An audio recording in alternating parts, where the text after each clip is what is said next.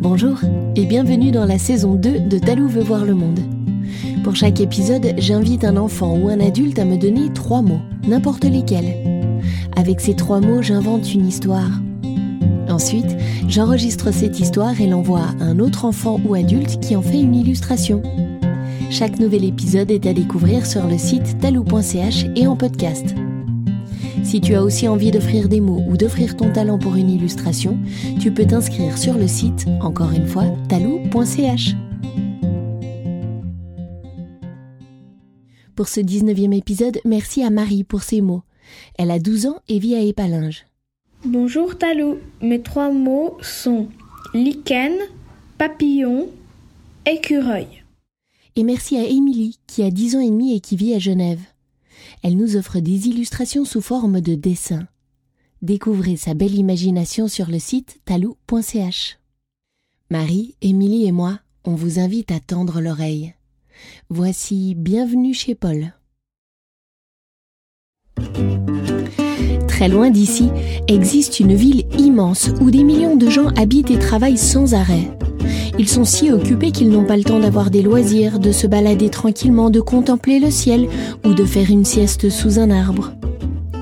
Dans cette ville existent les immeubles les plus hauts du monde.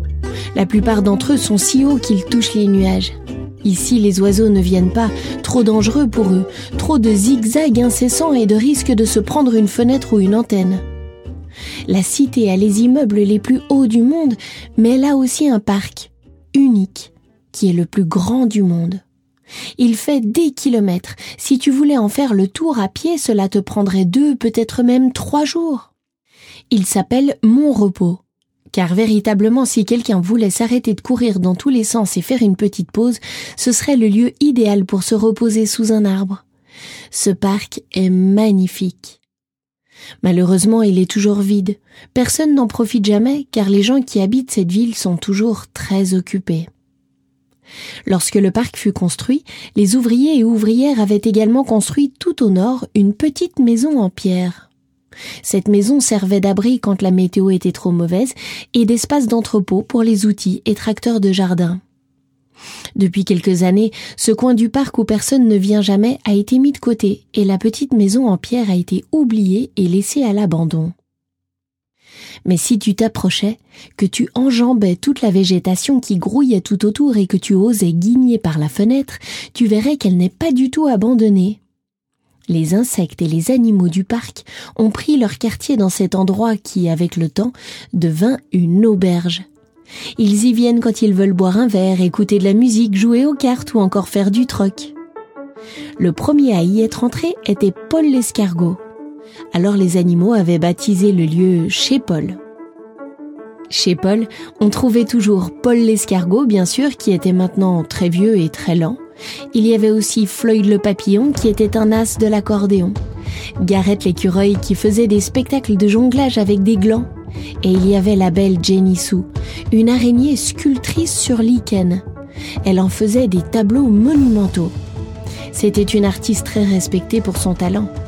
Et puis il y avait aussi Birdie Lapi, Squint la chouette, Bob le sconce, Barbara Anne la souris et bien d'autres encore. Chez Paul, on était tranquille. Les humains ne venaient jamais jusque-là.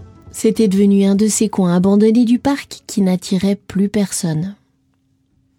Mais un jour, trois adolescents qui étaient sortis plus tôt de l'école décidèrent de rentrer chez eux en faisant un détour par le parc. C'étaient Marc, Marielle et Blue trois camarades d'école qui aimaient l'aventure et les mystères. Alors qu'ils avançaient à travers le parc, entre les buissons, les amis aperçurent soudain une petite lumière. Curieux, ils s'approchèrent doucement en essayant laborieusement de se frayer un chemin entre les végétaux encombrants. C'est là qu'ils découvrirent la maison abandonnée. Ils s'approchèrent en essayant de faire le moins de bruit possible. Arrivée à la vieille bâtisse, Marielle fit la courte échelle à Blue qui tentait de guigner par la fenêtre. Qu'est-ce que tu vois? chuchota Marc. Les vitres sont très vieilles, je vois pas bien.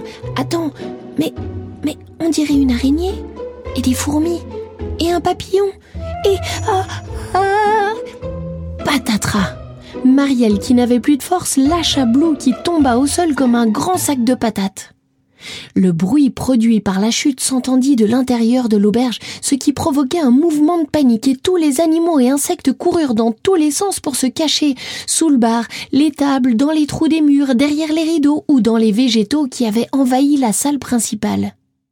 Caché sous le bar, Gareth l'écureuil chuchota aux antennes de l'escargot. Quelqu'un est là dehors. C'est un humain, c'est sûr, dit l'écureuil en chuchotant lui aussi. Qu'est-ce qu'on va faire? Répondit Paul en tremblant.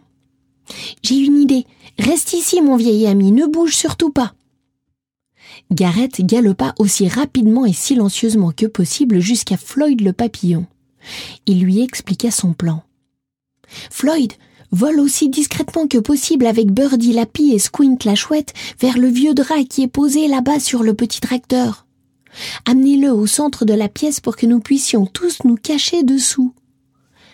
Pendant que les oiseaux et le papillon volaient vers le drap, Gareth courut partout pour chercher les animaux et insectes cachés.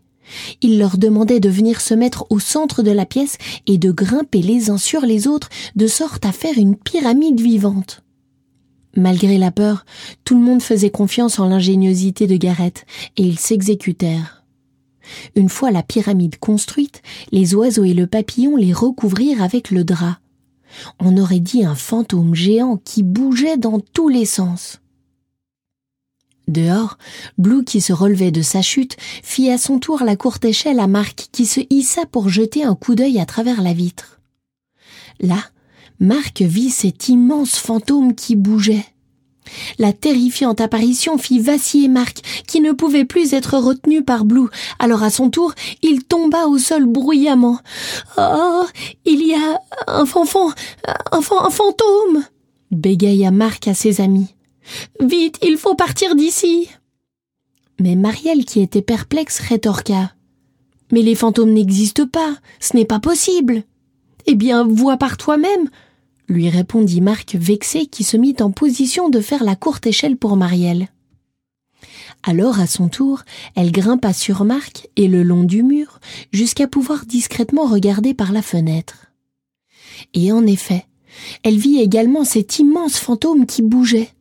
Elle fut impressionnée et effrayée, mais au même moment, à l'intérieur du fantôme, un des animaux marcha sur la queue d'un renard, qui sursauta de douleur, ce qui fit perdre l'équilibre à une moufette qui à son tour fit tomber un lapin sur la patte d'un rat qui hurla de douleur et ah badaboum la pyramide tout entière était écroulée, le drap était tombé tout plat au sol et le fantôme avait disparu.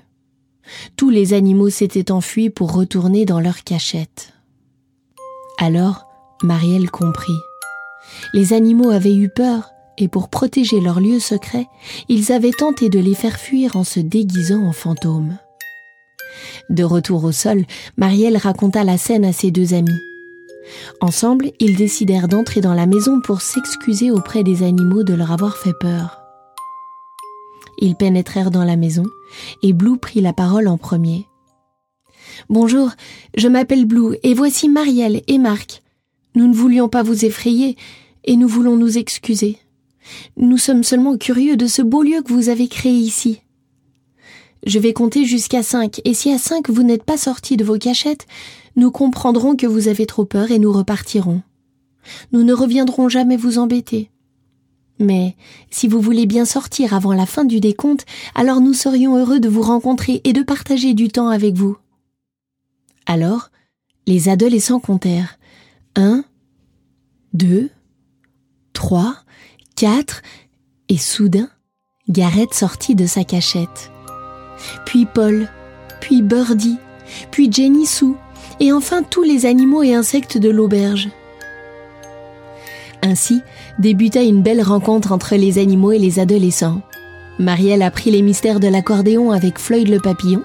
Blue apprit le jonglage avec Gareth l'écureuil et en retour lui apprit à jongler avec les pieds comme au foot. Et enfin, Marc discuta des heures entières avec Paul l'escargot qui avait tout un tas d'histoires et d'anecdotes à lui raconter sur la vie du parc. Depuis ce jour, les trois amis ont un pacte. Au moins une fois par semaine, ils arrêtent de courir dans tous les sens pour prendre le temps d'aller boire un verre chez Paul.